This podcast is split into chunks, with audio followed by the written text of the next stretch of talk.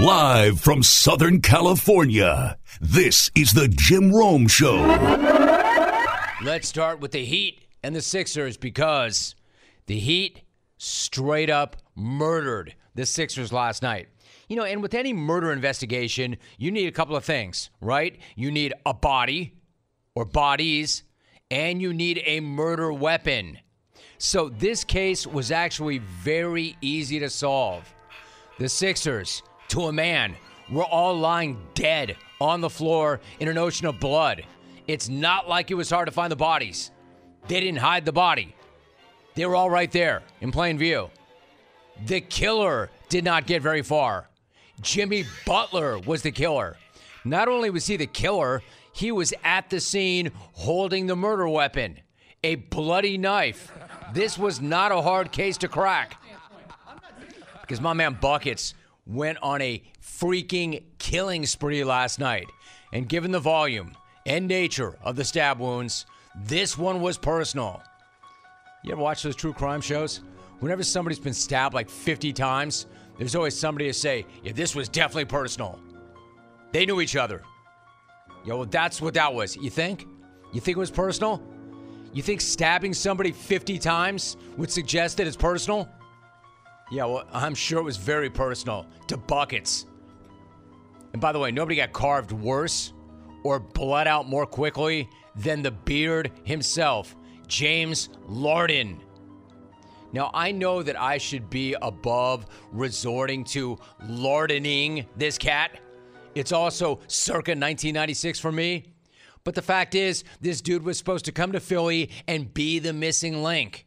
Instead, he was just missing, just like he always is when it matters most. The dude gave them as much in the second half of last night's elimination game as Ben Simmons gave Philadelphia while he was there.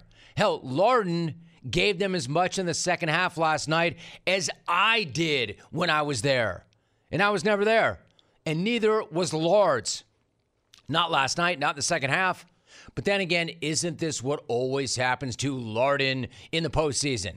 And isn't this what always happens to Jimmy Butler in the postseason? Larden goes AWOL, and Buckets turns into a cold blooded murderer. Harden turns into a big, fat, bloated, washed pumpkin. And Buckets turns into an assassin and a superstar. Seriously, think about this for a minute. Could the juxtaposition of these two make Larden look any worse? Let me blow your minds with a very simple piece of information. Buckets and the Beard are almost exactly the same age. They were born like three weeks apart. I mean, I know it's incredible because when you look at Larden, what do you see? A chunky old man who's aging right out in front of our eyes every time he hits the floor. But what do you see when you look at Buckets? He looks like a Tadonis. He looks like a Tadonis. And this dude's out there hooping like a superstar when the lights are brightest. Like the bigger the stage, the better he plays.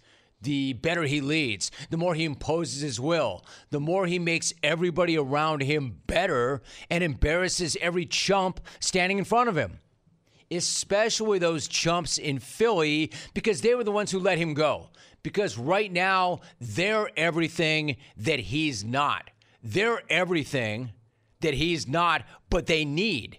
They're soft, they're mentally weak, and they're at home right now for a reason. He's everything, Butler, that the Sixers aren't. He's everything they need, and they had this guy, and they let him get away. And now they're going home, and he's headed to the next round, leading the Heat once again. And there's nothing even remotely surprising about any of it, because Butler is a bleeping warrior. He's all about that life. Larden is all about the opposite of that life. And let me just stop here for a minute. I'm not putting it all on Larden, although I am putting a chunk of it on Larden. I'm just saying the juxtaposition of these two guys is absolutely amazing to me. Like Butler is the guy who's getting up at 3 a.m. to get his work in. Larden is just getting in at 3 a.m. after hitting the club. Now, did I see that? No, not actually. But I can see it every single time I see the two of these guys take the floor now. Case in point, second half, game six last night. Buckets throws in 23. Larden gets shut the hell out. Butler goes legend. Larden gets bageled. Big face imposed his will. Big waste got curb stomped. Yeah, but at least it was a fair trade. The whole Simmons for Larden thing. At least it was a fair trade. Nothing for nothing. I mean, hell, I gave the Sixers as much as Harden gave them in the second half last night. And while Larden was sulking and making excuses after the game, Buckets was spiking the ball. The guy went alpha for 48, and then he kept rolling it right into the post game. Did you see him roll through the tunnels at Wells Fargo screaming this over and over and over again? Tobias Harris over me? Tobias Harris over me. Tobias Harris over bleeping Tobias me. Harris over me? I gotta tell you, and this is coming from somebody who likes Tobias Harris. I couldn't love that any more than I do, though, because that is the best part of the whole thing, right? The Sixers had this guy, aka exactly the type of player they needed, exactly the type of toughness they needed, exactly the energy they needed. They had this guy. Jimmy Butler is everything the Sixers are looking for, and they had him in their own locker room and they let him get away. And to quote Butler himself, Tobias Harris over me? Tobias Harris over me? Again, I've always liked Tobias a lot, but he's not Jimmy Butler because nobody is. And at this point, it's pretty clear to every single person in Philly how enormous of a disaster it was to let Butler go. But don't take my word for it, take Joel's instead. I won't sit here and say I wish uh, I didn't wish he was my teammate. Uh, still don't know how we let him go, uh, but I wish I could have gone to battle with him uh, still. But it is what it is. Um, you know, just gotta keep building and uh, you know keep trying to reach that goal. I mean, how insane is that? I wish I could have gone to battle with that dude who just abused us. I wish I could have gone to battle with that dude on that other team. I wish I could have gone to battle with that guy who sent us home. Because the clowns that I do have to go to battle with pretty much suck. Like, I really could have used a little bit of help in this series. Too bad I had to run with James Larden and not Jimmy Buckets. Because Larden is about as useless as a pile of crap right now, and my boy Buckets is a certified stud who somehow, someway is still getting better. Anybody who was actually expecting to see an actually effective James Harden in this series has not been paying attention because Larden is not that dude anymore. Again, you don't have to take my word for it either. Obviously, I'm sure, you know, since uh, we got him, everybody expected uh, the Houston James Harden, um, but that's not who he is anymore. He's more of a playmaker. Uh, I thought, you know, yeah, at times, you know, could have been, as all of us, uh, could have been more aggressive. I mean, damn, Joel going straight tro L on Larden. But he's not spitting anything but the damn truth.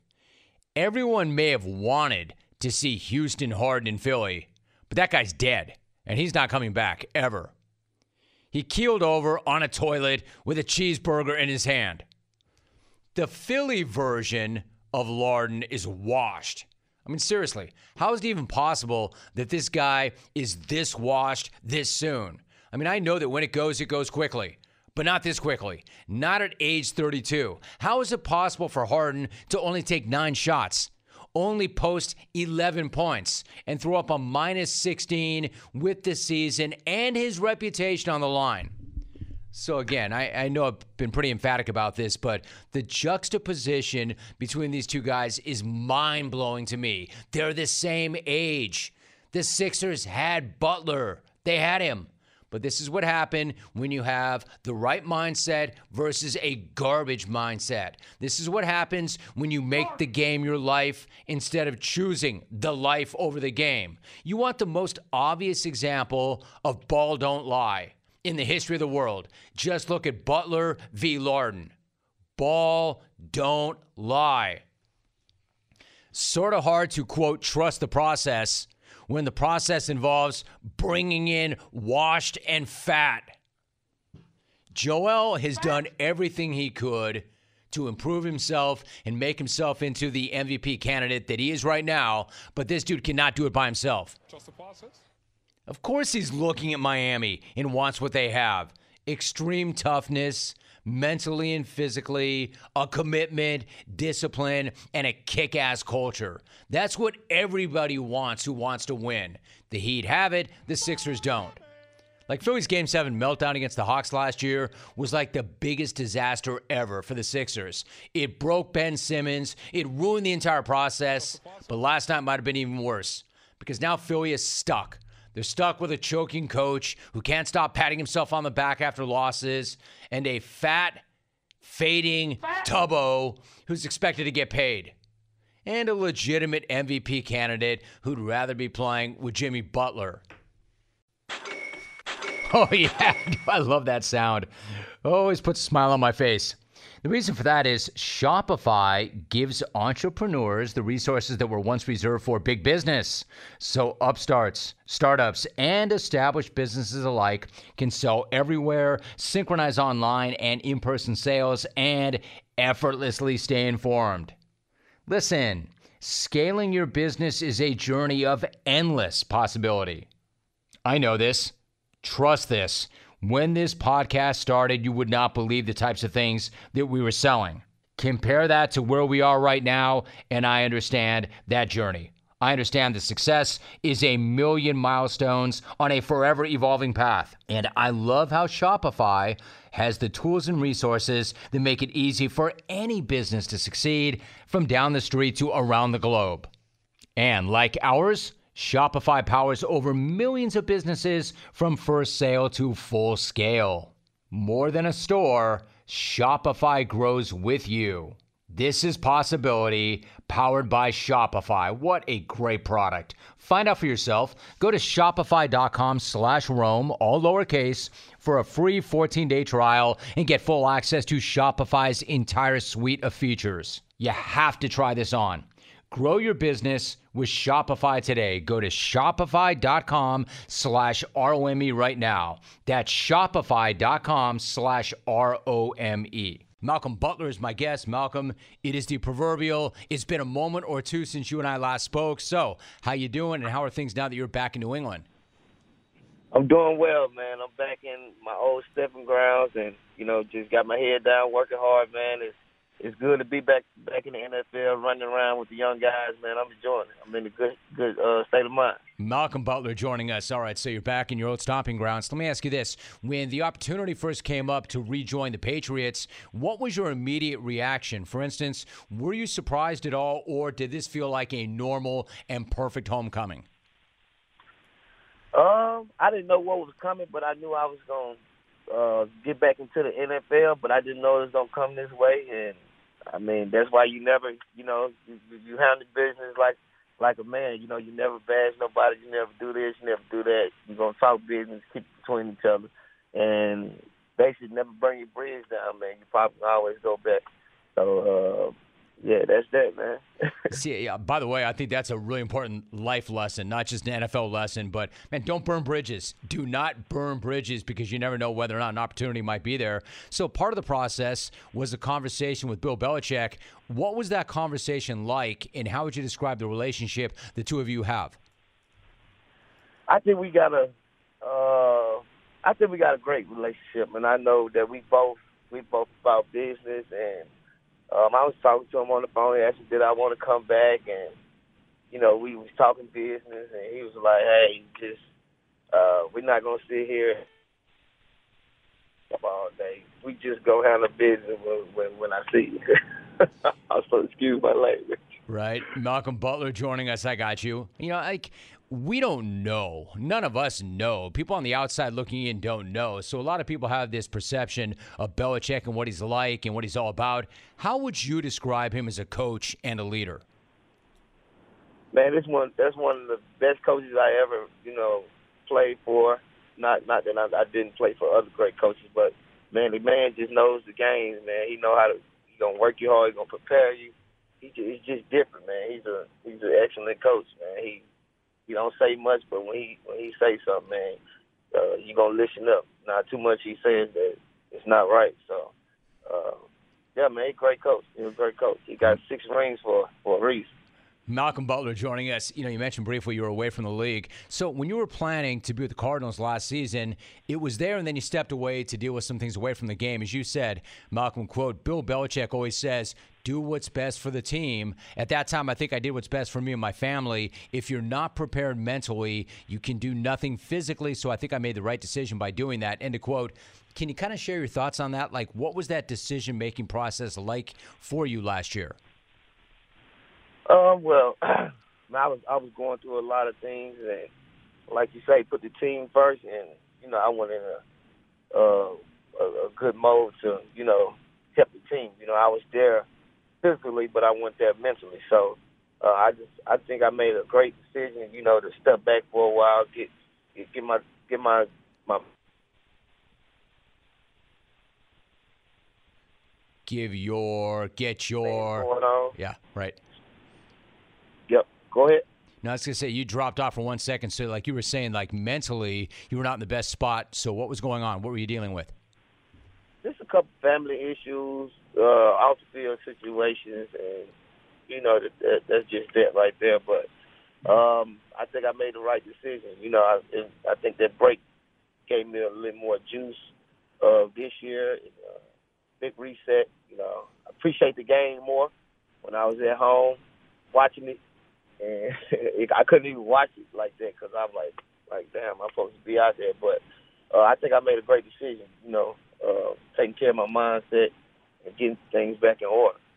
Malcolm Butler is joining us. I really respect that response. I mean, that's that's key, right? I mean, you had to take care of your business, you had to take care of yourself, you had to take care of your mind, you had to hit that reset button, and you made the right decision. But to your point, like, what was it like being away from the game, and what was it like not playing on Sundays? Did you miss that? Yeah, a hundred percent. Um, I was bored, man. I'm talking about bored, bored. Uh, it, it just, it, it's just different. You've been playing, playing the game since you know you was in college and high school, and then all of a sudden you just doing nothing, and you know picking up leaves in the yard and and uh, cutting the grass. I'm like, man, what am I doing? But you know, I made that decision to, you know, uh, step back for a while, which it, it really it really paid off a little bit and yeah, it was kind of it was kind of tough to uh, watch those games, man. We're talking to Malcolm Butler. You know, I'm fascinated by mindset and the mindset you're sharing with us. Like, for instance, how do you approach coming back now to a team and a culture that you know really well, that you had a lot of success within? Is your attitude that, hey, listen, I've got history, I don't really have these expectations? Or do you go in there thinking, I got to prove myself to everybody all over again? Yes, that's the mindset I have. That's the that's the mindset I have. Go in there, work hard. Uh, yeah, my my strength coach actually told me that man, you gotta you, you gotta start over. You gotta start from scratch, and that was that was that was a, I think that was good. You know, it motivated me even more. Uh, just like you said, but I'm a grown man. I know I gotta go in there and handle my business. This is a business, but it's also a game that uh, that I love. So uh, I don't mind proving myself up. We're talking to Malcolm Butler. I'm curious now, like there have been a lot of changes to the Patriots roster since you left. When you come back now, do you feel like the Patriot way is still pretty much the same as it always was, or has that changed and evolved a little bit, the Patriot way? No, I think it's still the same. Just missing a few players. It kind of feels weird to me when you know I'm in the locker room and it's it's totally different. It's only like five guys that that's there that uh, when I was when I was there. So but I, I think I still think it's the Patriot way. Uh, come in there, work hard, do your job, go home, and come back there the next day. We're talking to Malcolm Butler. You know what? Last fall, Belichick said this of you: "quote Malcolm's a great story." I mean, you talk about a kid that's undrafted, really couldn't even get into a training camp, and then we brought him up here for rookie minicamp for a tryout. He wasn't even signed when we brought him up here, End of quote. Like Malcolm, it's it's so unusual. To guys that go to small college programs and don't get drafted typically do not get a look in the NFL, and they certainly don't go on to win a couple of Super Bowls and get named to a Pro Bowl and an All-Pro team and create an all-time NFL moment. Like I know you're looking ahead and you're focused on the upcoming season, but when you look back on everything that's transpired and everything you've accomplished, how much pride is there for you in that journey, the journey you took? Man, it, it's just amazing, man. Um, I just kept working hard, kept praying hard, and I'm so blessed I got that that opportunity to, to you know, get a get a shot. And I knew this was gonna, it wasn't gonna be easy, but now I, worked so hard. Even though I didn't get drafted, I wasn't even looking forward to get drafted. I was on the side of the house, you know, working out and stuff like that. I knew I wasn't gonna get drafted, but when I got the opportunity, I just told myself I ain't coming back home. I was up there for straight business, and I, I come still a lot, man. But I still, I'm still hungry. I still want more. I'm just, I'm just, I'm just, I'm just a go getter, man. And I'm blessed to get that opportunity. But I still want more. You know, I want to finish strong. Talking to Malcolm Butler, and you get an opportunity right off the jump, right? The team schedule was announced yesterday. You're going to open up against the Dolphins in Miami. Like, you know it's going to be hot, and you know the Dolphins have some new faces like Tyreek Hill. How much are you looking forward to that matchup? I'm just ready to play. I know it's gonna be tough or whatever, but I ain't backing down from nobody. You know, it, it, it's only one football. We know that, and you know they got speed or whatever. But you know, we we got a nice little group over there in New England and ourselves. So, you know, we'll see how it go down. You know, I ain't gonna talk about nothing that ain't happy yet, but I'm a competitor just like everybody else. So, Malcolm, one last thought. Like mentally, you obviously are in a great headspace. I can tell. Like you're rejuvenated, you're reset, you're hungry, you have things to prove. I'm looking at the way you were playing when you were last there. Like you had five interceptions and 16 deflections in the regular season and the playoffs in 2020. So you were still playing at a really high level. When did you first start thinking about coming back for this year? And what let you know that you still had that same physical ability and motivation to play at that same high level? How and when did you know that? Um, I was working out with a few coaches and things like that. Well, first of all, I got three.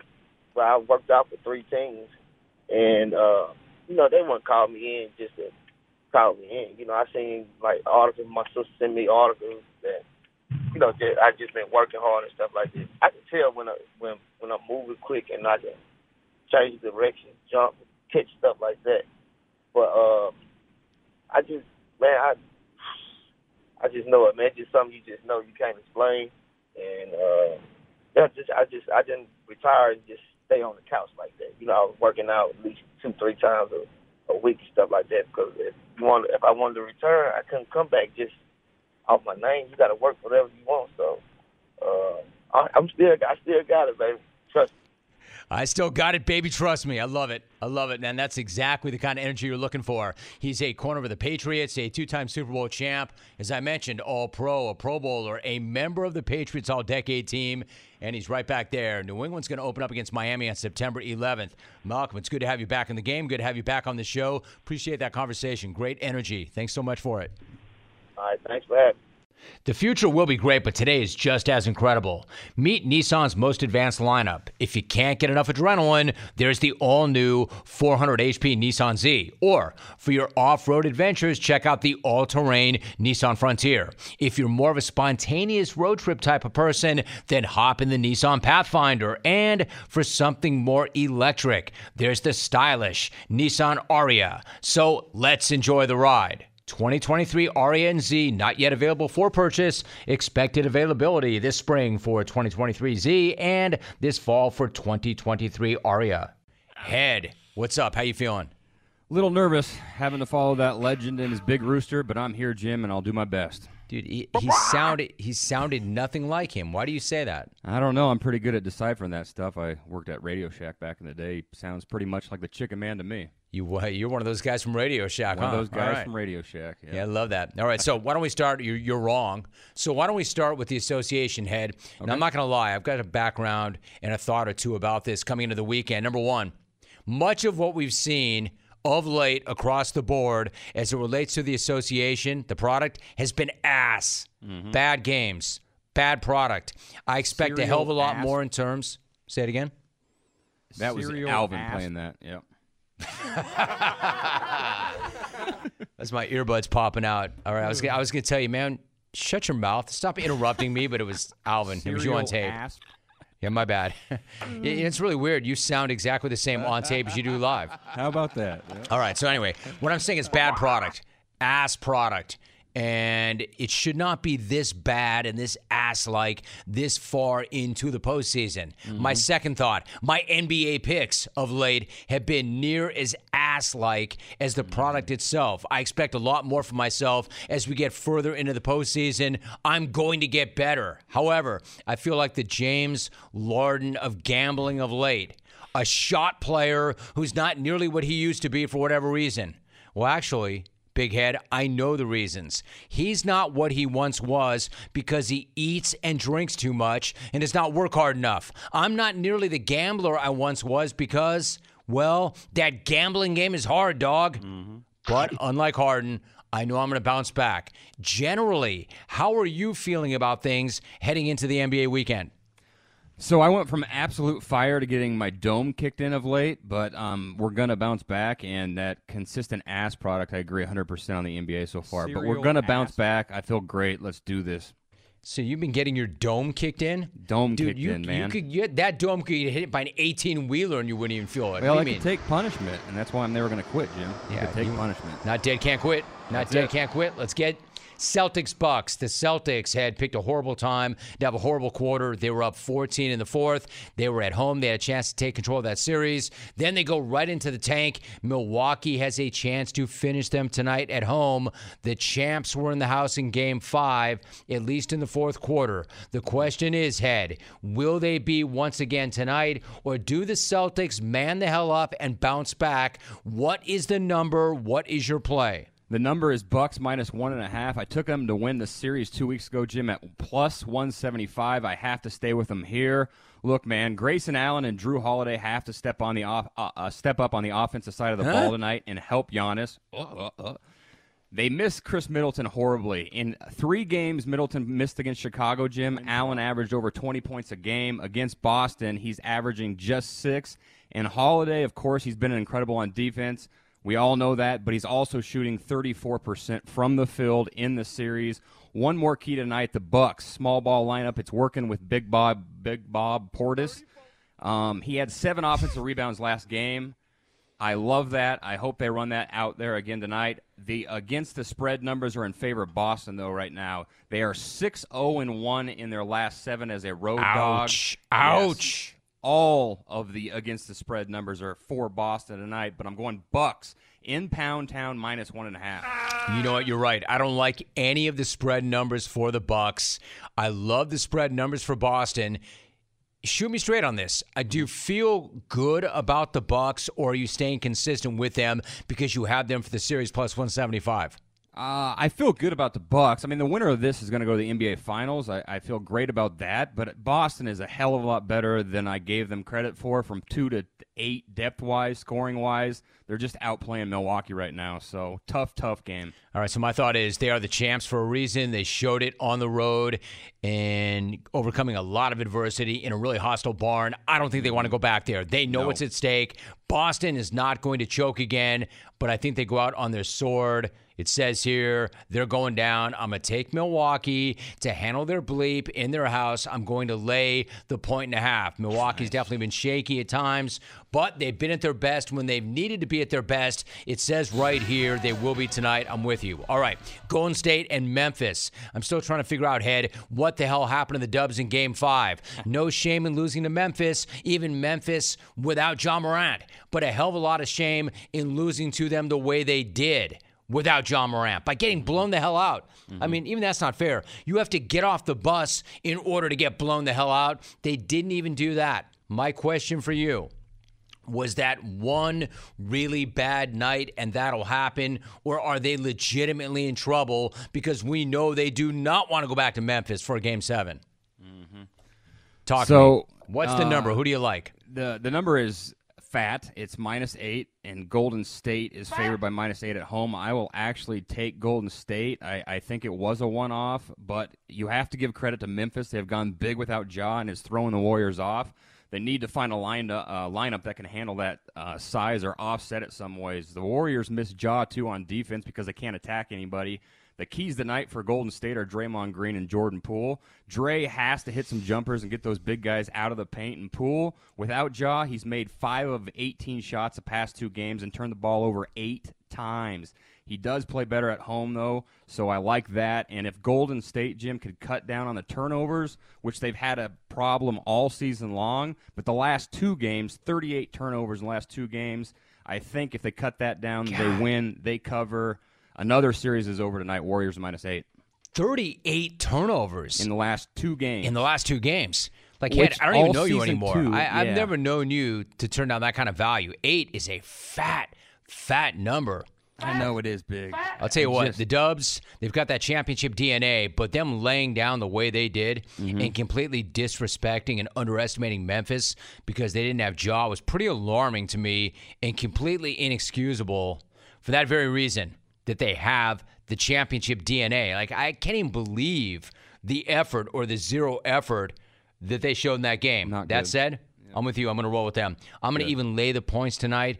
If I said that I felt great about it, it would be a lie, but I will do so. Warriors minus eight. We're on the same page. All right. The NFL schedule is, you know, that release is like a national holiday for some. Yeah. I said that it was not my favorite thing in the world. We had Mike North on. Does not sound like the chicken man. I thought his energy level was great.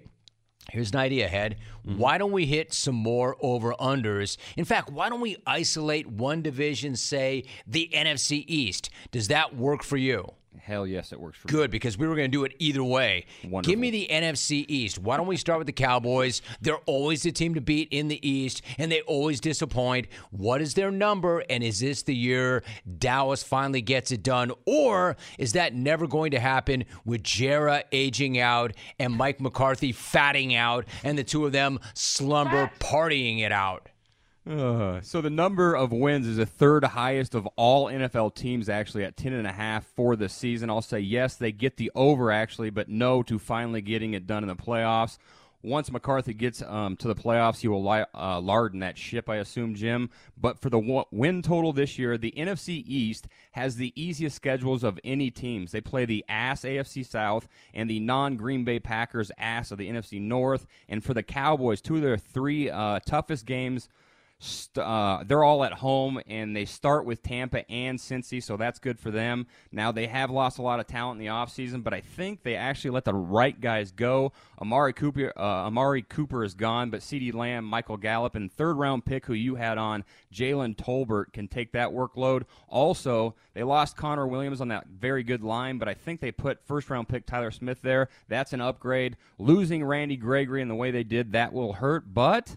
They have uh, pass rushers. Dante Fowler is there now. Demarcus Lawrence will be healthy, and that freak, that Micah Parsons, he could do anything they ask. The roster is good. The coach is not, but over ten and a half wins here. I thought you were going to run down every single guy on that roster. Dude, I hey, might. Head, I re- love it. Yeah, Sorry. Yeah, I know.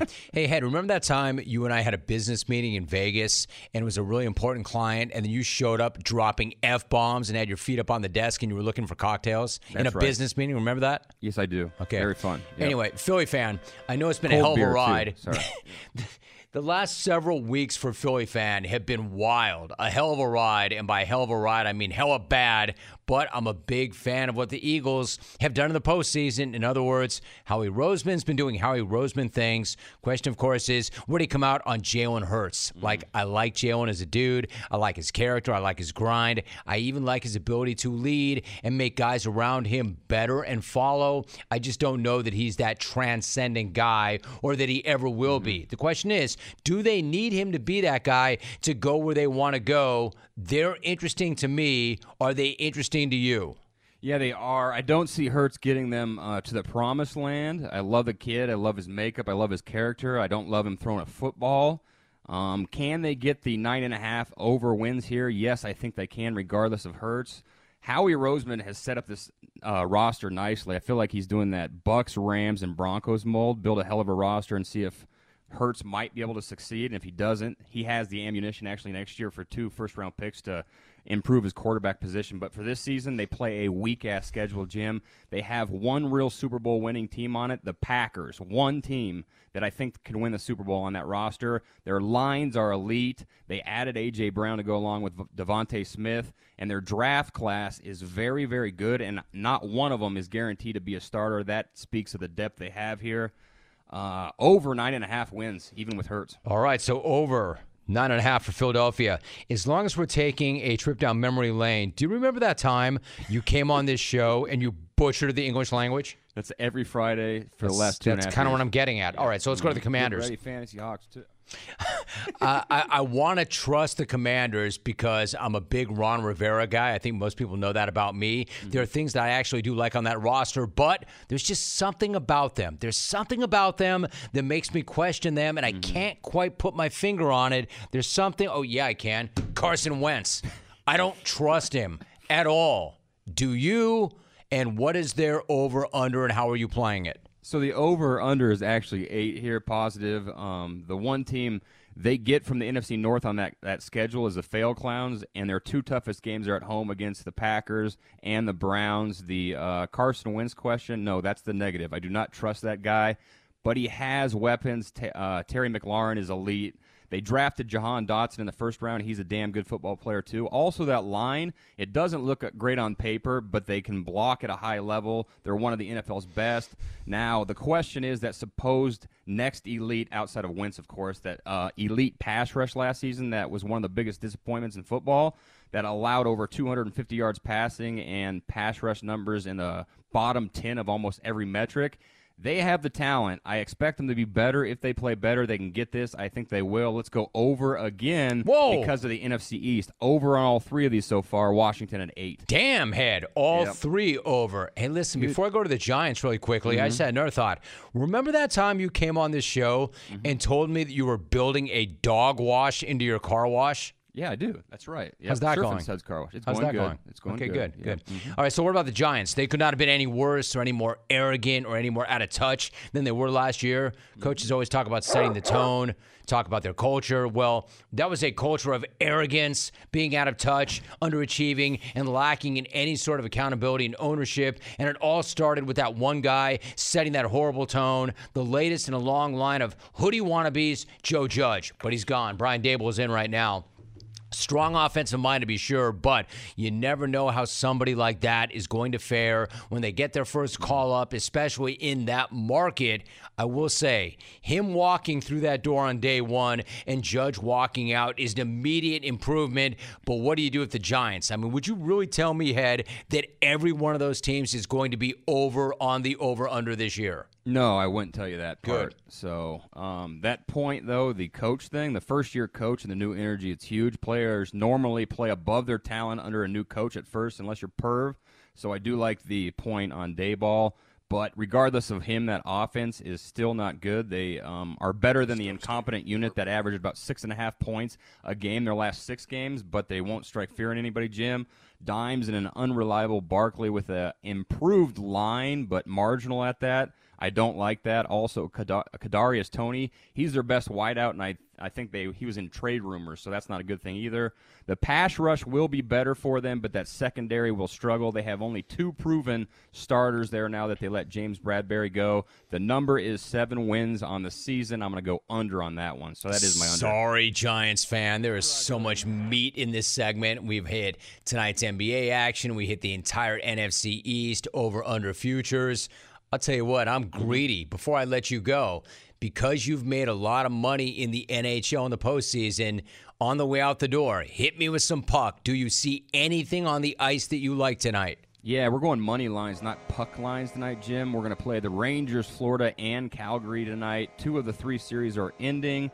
New York needs some veterans uh, to step up and help that young kid line. The Flames have almost 60 more shot attempts in the series than the Stars do. I'm hoping they finally broke them. And maybe the Panthers, who have the highest scoring offense in hockey, can finally get a power play goal. Right now, they're 0 for the series, finally. but we're going Florida, Rangers, and Calgary. Damn, head, maybe you do work more than one day a week. We're Run betting. it all back, top to bottom, then put it up on Twitter just in case they joined us late. Who are you hitting tonight? NBA tonight: Bucks minus one and a half v Celtics. Warriors minus eight against the Memphis Grizzly. Uh, seasons over under for NFL. Dallas over ten and a half wins. Philly over nine and a half wins. Washington over eight wins. Giants under seven wins tonight. Money line in the NHL Stanley Cup playoffs: the Rangers, Flames, and Panthers. Dude, are you exhausted? What do you do when that segment's over? I don't know. If you're a parent, you know this. Kids are amazing, but they are expensive. However, with Fabric, protecting your family with term life insurance is surprisingly affordable. Fabric was built specifically for parents to help you manage your family's financial future like a parenting pro, stress free. And Fabric's new lower prices mean significant savings over other providers with great policies like a million dollars in coverage for less than a dollar a day. And everything is on your schedule with Fabric because it's all online. Less than 10 minutes to apply, and you can be offered coverage instantly with no health exam required. Then just personalize your quote to fit your family's needs, and you will be set with high quality, affordable protection for your entire family. There is no risk to apply today. Fabric has a 30 day money back guarantee, and you can cancel at any time. So protect your family with term life insurance right now in just 10 minutes. Apply today at meetfabric.com slash Rome. That's meetfabric.com slash R-O-M-E to start protecting your family right now. M-E-E-T fabric.com slash Rome. Fabric Insurance Agency policies issued by Vantis Life, not available in New York and Montana. Prices subject to underwriting and health questions. Joining us to talk about that is the VP of NFL Broadcast Planning. He has spent more than 20 years in the broadcast department. He knows exactly what goes into this. We are joined by Mike North. Mike, it is good to have you back on. How are you? Hey, Jim, always good to talk to you. You too, Mike. So the schedule is out, but before we get into the mechanics and the thought process behind this year's schedule, I'm curious, how does it feel to you to have this out in the world? Can you put your feet up, relax, kind of bask in the glow? What's it feel like the day after? Uh, can't relax just yet. Um, you know, we gave the schedules to the teams on Wednesday, and we gave the schedules to the networks on Thursday, but they only saw their own. And so, as you get into Thursday, Friday, and through the weekend, then they see everybody else's. And sometimes the team might look at their schedule on Wednesday and say, "Ah, eh, all right, we caught the short straw, but it's not that bad. We'll be fine." And then they see everybody else's, and they're like, "Wait a minute, now ours looks even worse." Or same thing on the network partners. You know, CBS might get their schedule and look at it and say, "Hey, this looks pretty good."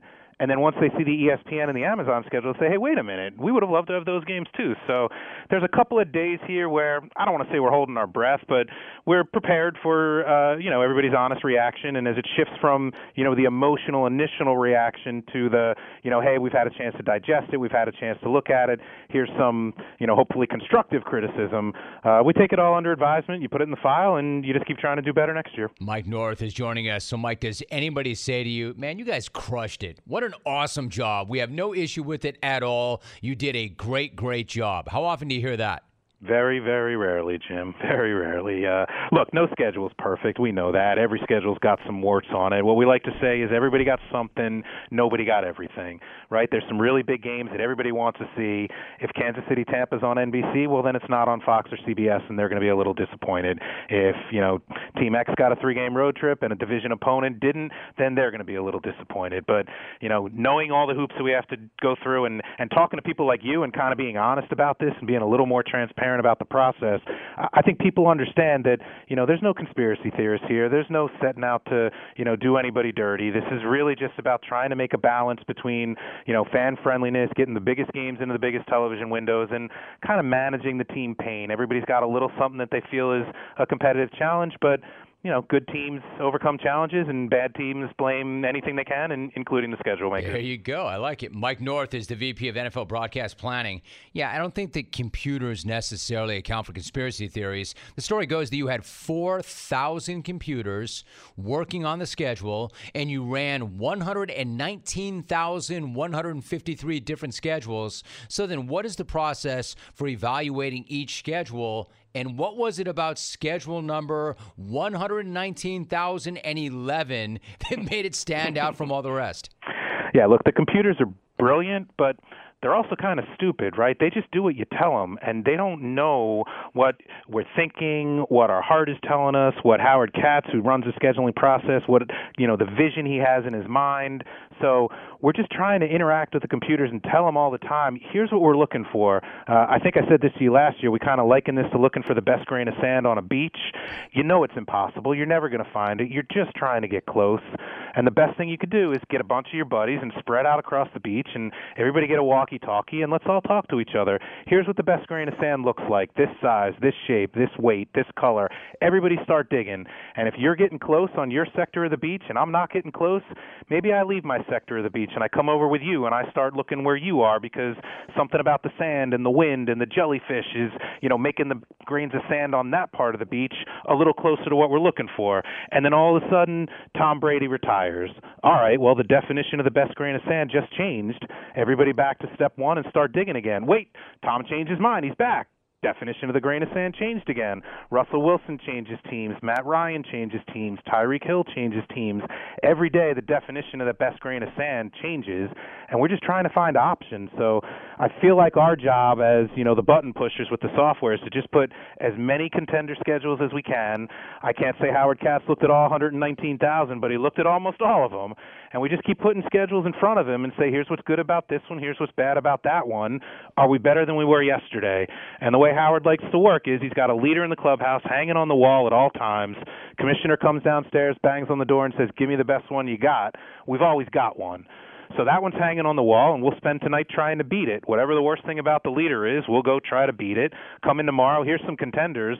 They all fixed what was broken on the leader. What did they break in order to do that? Is this schedule better? If it is, new leader in the clubhouse. If it's not, leader survives. If the leader survives for a couple of days or a couple of weeks, you know you're getting close. You know you're converging on optimal, and you know Howard's kind of told us what to tell the computers about what he's looking for. I like that energy. Mike North is joining us. So, very clearly, you guys are paying attention to what's going on around the league and some of the speculation, some of the rumors. We're talking, Mike, about some really big names that were moving or maybe not moving Aaron Rodgers, Kyler Murray, Deebo Samuel. You talked about Tom Brady. So, clearly, you're paying attention to these things. What about the Super Bowl champs hosting the season opener on Thursday night? What was the thinking behind matching up the Rams and the Bills? We had a lot of good options this year for kickoffs. Just look at the Rams' home schedule. The Bills makes for a great matchup. Dallas, you can never go wrong with deploying Dallas in the kickoff window. We did it last year down in Tampa. San Fran could have come into LA. They played three really good games last year. No problem coming back with the NFC Championship game rematch. The Raiders coming to LA. You know they still have a lot of fans down there. That's going to be a crazy scene whenever we would have played it.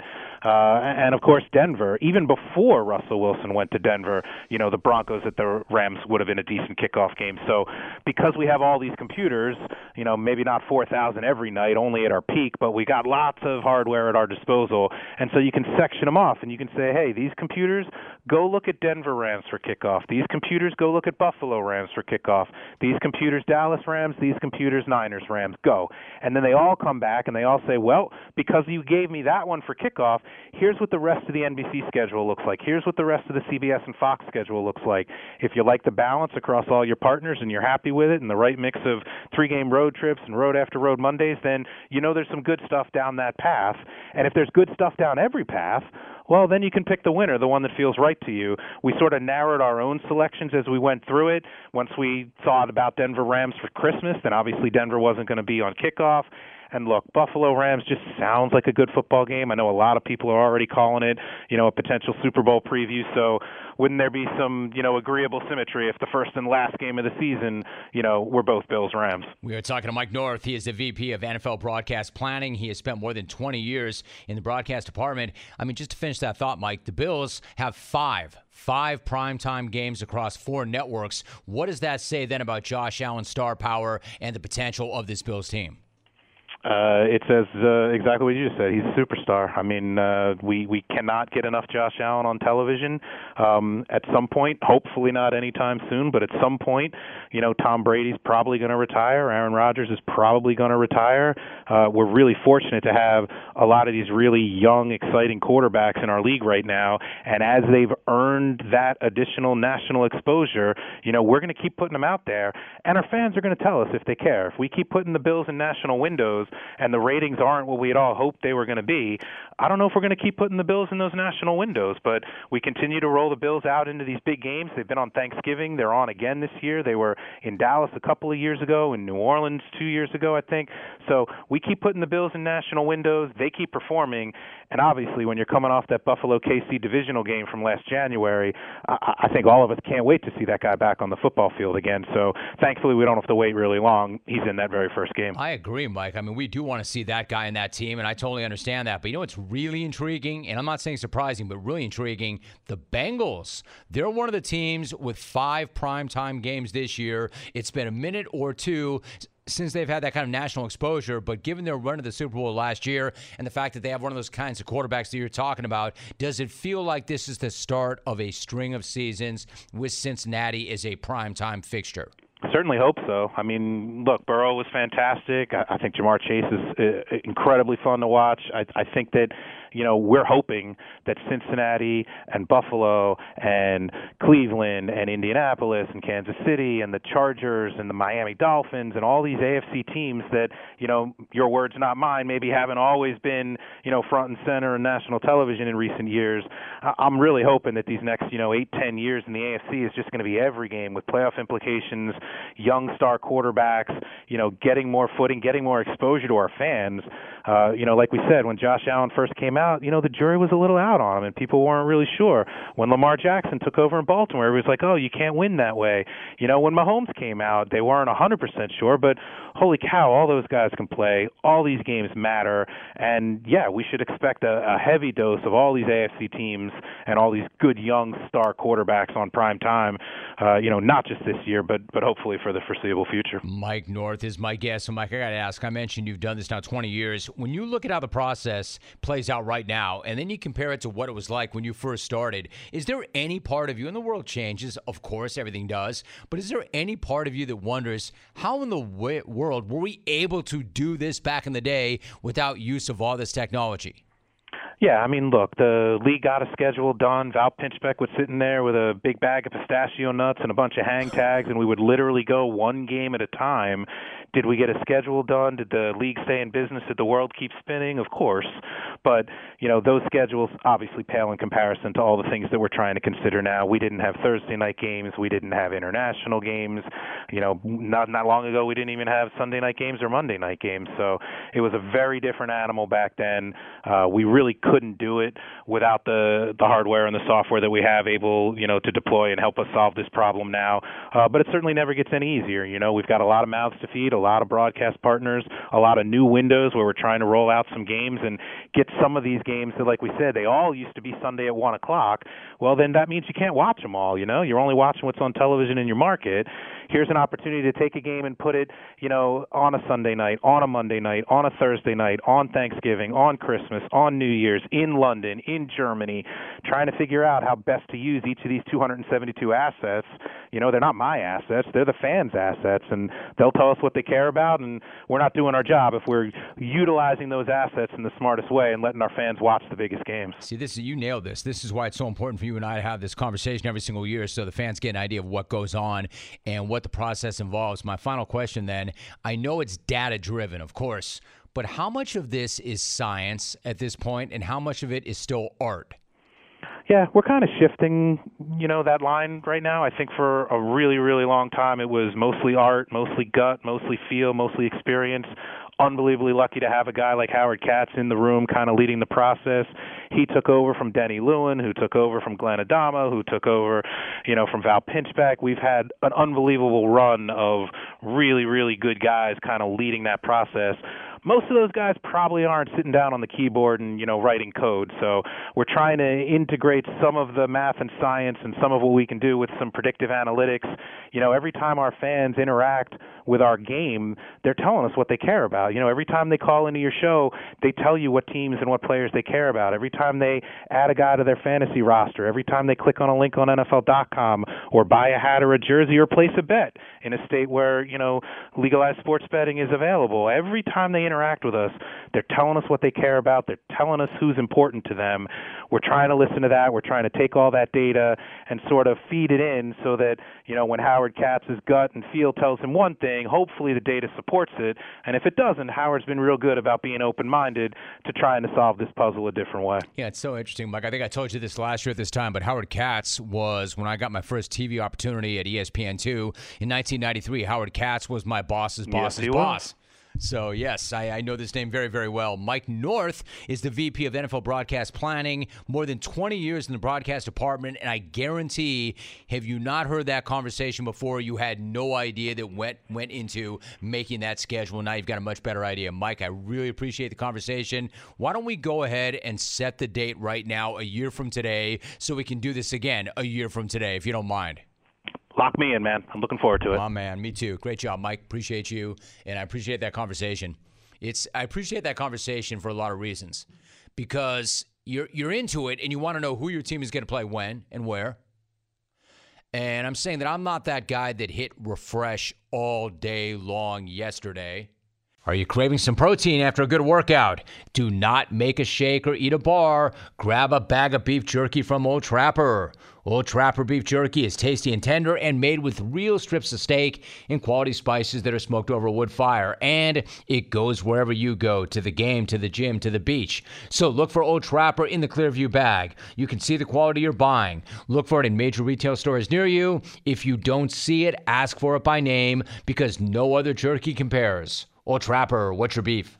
JD in Philadelphia. JD, what's going on?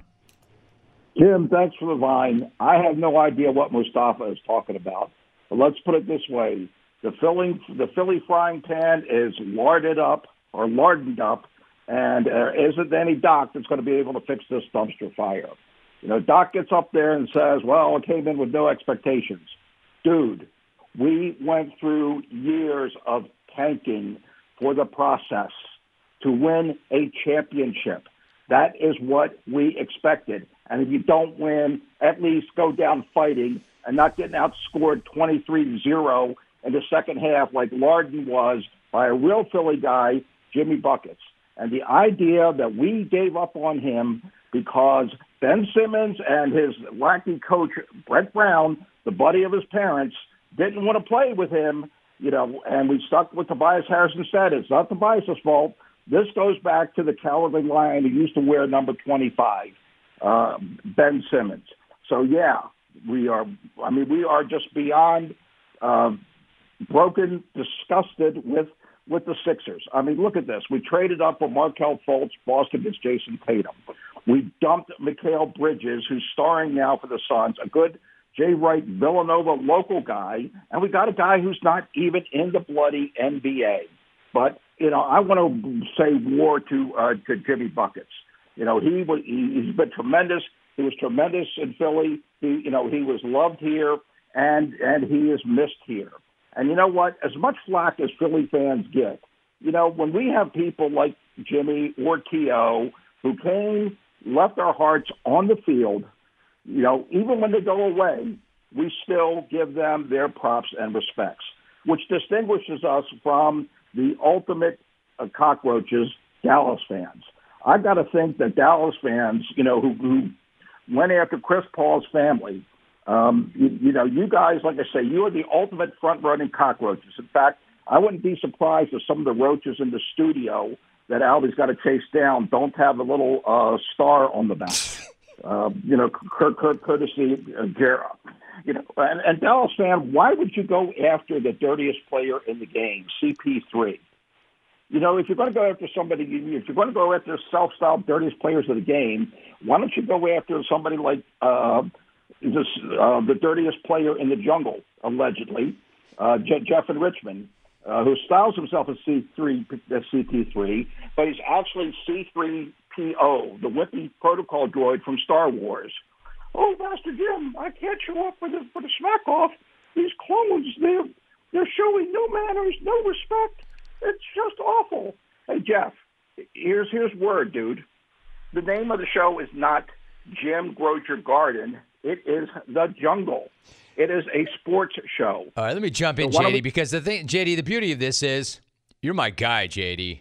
Rack him. Let's go to Mark in Hollywood. What's going on, Mark?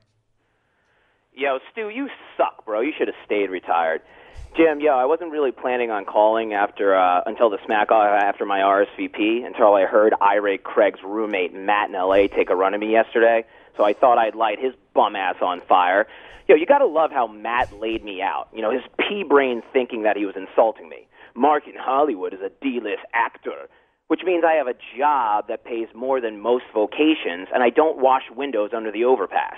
And his studio apartment which means I have a home rather than Matt paying rent to live in a gas station bathroom, and his cat food, which I don't even know what the hell that meant. I guess it means I can afford a pet and I can feed that pet, ergo, I can feed myself, unlike Matt, who has to go dumpster diving behind McDonald's with Lenny Dykstra. Or Matt in LA using a public water fountain as a duvet. Listen, Matt, you boot licking coward. You're nothing but a knockoff Vic and a slightly more sober Fabian. Either way, you're a crappy caller. Your takes are like listening to the burp fart on a loop, and your face looks like the 405 during rush hour. A chaotic mess with a lot of potholes. Oh, and by the way, John in New York, I heard you and your slurred speech patterns try and take a run at me on Wednesday as well.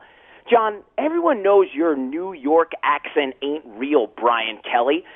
Jim, you know this fake bitch really lives in Teaneck, New Jersey, and he's too traumatized to step foot in the city ever since he destroyed his life in the 70s turning tricks in Times Square. No more tread on those tires, eh, John? You used up trollop? It's kind of like a slip and slide at this point, am I right? Jim, how was it to stand on stage at the Hall of Fame, one of the proudest moments of your entire life, and to look out into the audience, see your beautiful family, and then look over to see a stinky, drooling, lumpy Hudson River garbage barge named John in New York? Stop calling John, you stroke victim, because the jungle already has a grammar deficient clown named Matt in L.A. But Jim, now that I think about it, I'm kind of glad both John and Matt called and took a run at me this week. And they made it easy for me. It's like these bitches are lined up. And you know what this was called? Two skanks, one shot. Heat check. I'm kind of glad they called too, Matt. Matt, what's going on? What up, Romy? Hey, Mark, I know you're listening right now. When you go through puberty, get at me, all right? And yes, that cat food blast, it didn't mean that you had a pet like one of those crazy kooks that feeds the cats at the park, although you probably do. It's because you're too broke to eat real food, bro. That's Catterday meal option for you, basically every day with your bum ass. Dog, we all know extras get paid like fifty dollars a day, homie. I could make fifty dollars an hour. All right. So you can at me whatever you want, but you're a smack off chump because you won it when there wasn't no money being given out. So I know that's why you're chasing so much. Outro. Right. Listen, clones. This is the Jim Rome Show with guest host Brian Weber on CBS Sports Radio.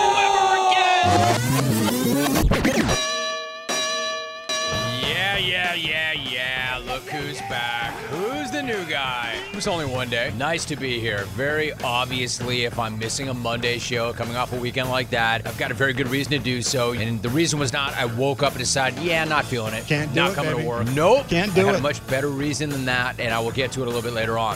In the meantime, I'm just trying to reset myself. I mean, damn, Weber, what'd you do around here? The bank is open on a Saturday. Al Horford. Al, put a sign on Giannis's forehead. Welcome to Pound Town. Something switch Al with me. did to Giannis what the pantry does to me several times a week. Kick my ass. I mean, I guess I could have ignored that jury duty notice the way so many of you apparently do. I was not at the beach. I was not on my hog. You are all free to leave. Your jury obligations are now complete. And I'm like, wait, what? You are not the juror. It's like a Maury episode for me. Jim, I kind of like the idea of you being the foreman of the jury. Right is coming up on the inside. Oh my Oh my Goosebumps. I mean this. Biggest underdog ever, biggest upset ever, Buster Douglas. 42 to 1 when he iced Iron Mike. Rich Strike was nearly double that. Kevin Weeks. Feeling great, Romy. What about you? The Derby's over, so how are you doing now that the Derby's passed? A classic case of horse rage. You'll be my court guard. I can be your long lost pal. I can call you Giannis. When you call me, you can call me out. Just not afraid, man. What do you do? Take me out of the Hall of Fame? And the 91 year old sex therapist is telling you to go home and try another position. That's when you know you've made it, Jim. And it beat us down. They hit him in the face, Right, and there was face. no foul. That's Doc a Rivers is out foul. on the court. This guy The can't handle the result of an. MVP ballot. I mean, stop with that. Lose lose situation for me. They were garbage. They all played like hell, but not because he didn't win the MVP. Stop with that. Listen, clones, it's time for you to become a legend and win. Saturday, Saturday, Saturday. Live from the Coliseum, Monster Truck Madness. Goliath meets Big Ben. Known as the Jungle. Jungle. Engineered by Alvin. Alvin. Screened out by Chalk. Chalk. Ritz Bald. Bald. Jungle. Jungle. My beef is when you microwave your caviar at lunch. Sign the XR4 Ti. My caviar has never seen the inside of a microwave. Hey, what's poppin', Twitter? Why aren't Jerry and the Butt Slam on WYXT in Nebraska getting paid? Please. You do the math, I'll do the jungle. Consider this my RSVP for the smack off. Err, cat food Mark. Email. Athletic trainer Kevin Johnson, who celebrated a birthday today, runs over to Joel. He got hit. That right birthday announcement position. wasn't awkward at all. Signed parents who announced they are divorcing on Christmas morning. Yeah, my beef, Top Gun 2. I feel the need. I feel I need to pee. Ah! Tyrann Mathieu is my guest. You know, this is not the first time this has happened to me. you know, Jim, you know, I'm getting ready to play for my 14. You would like for everything to go your way, but it's no real challenge in that, you know, so keep writing the story, Jim. Email. We were all young. Heartache to heartache we stand. No promises, no demands. Love is a honey badger field. Honey Badger. We're talking to Ryan Day. So the focus has to be on development. It can't be just about trying to get to the NFL. Every day is just got to maximize each day and try to make it great. Then you're to focus on that development. If I were Tua, I would not be all that thrilled with my own social media department right about now. Imagine CBS tweeting a slow motion clip of me choking on my 11 o'clock almonds. Jim, spitting fire takes. I'm biting. I'm nipping. I'm biting and I'm nipping. Blocked by Holiday. He comes around with the ball. Highway Roberty. I mean, I don't know how to put this other than to say that is some highway robbery. Highway Roberty. Hey, hey, everybody at the car wash, gather around. I want to play something for you. Surfing the suds. Man, you are one trick pony, Kelly. Marquez Valdes-Scantling. And Buffalo, probably the, the two worst areas to.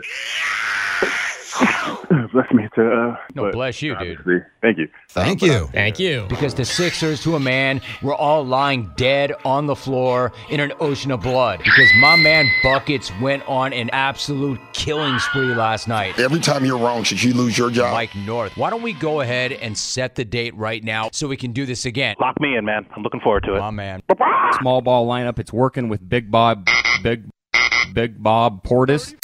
Had herpes before that fight, two outbreaks in the span of a week. You get to do this. Classic case of horse rage. Hopefully, I'll see you on the 24th. I'm filing for bankruptcy. I can't eat. Excuse my language. With Right, a broken bone in his face. Give him much respect anytime. Sexy Mark Zuckerberg. Heat check. Hey, what's poppin', Twitter? Good night I was hoping that would never end. End. Huge call brought to you by O'Reilly Auto Parts. Great job, Alvy. That was amazing. Good night now.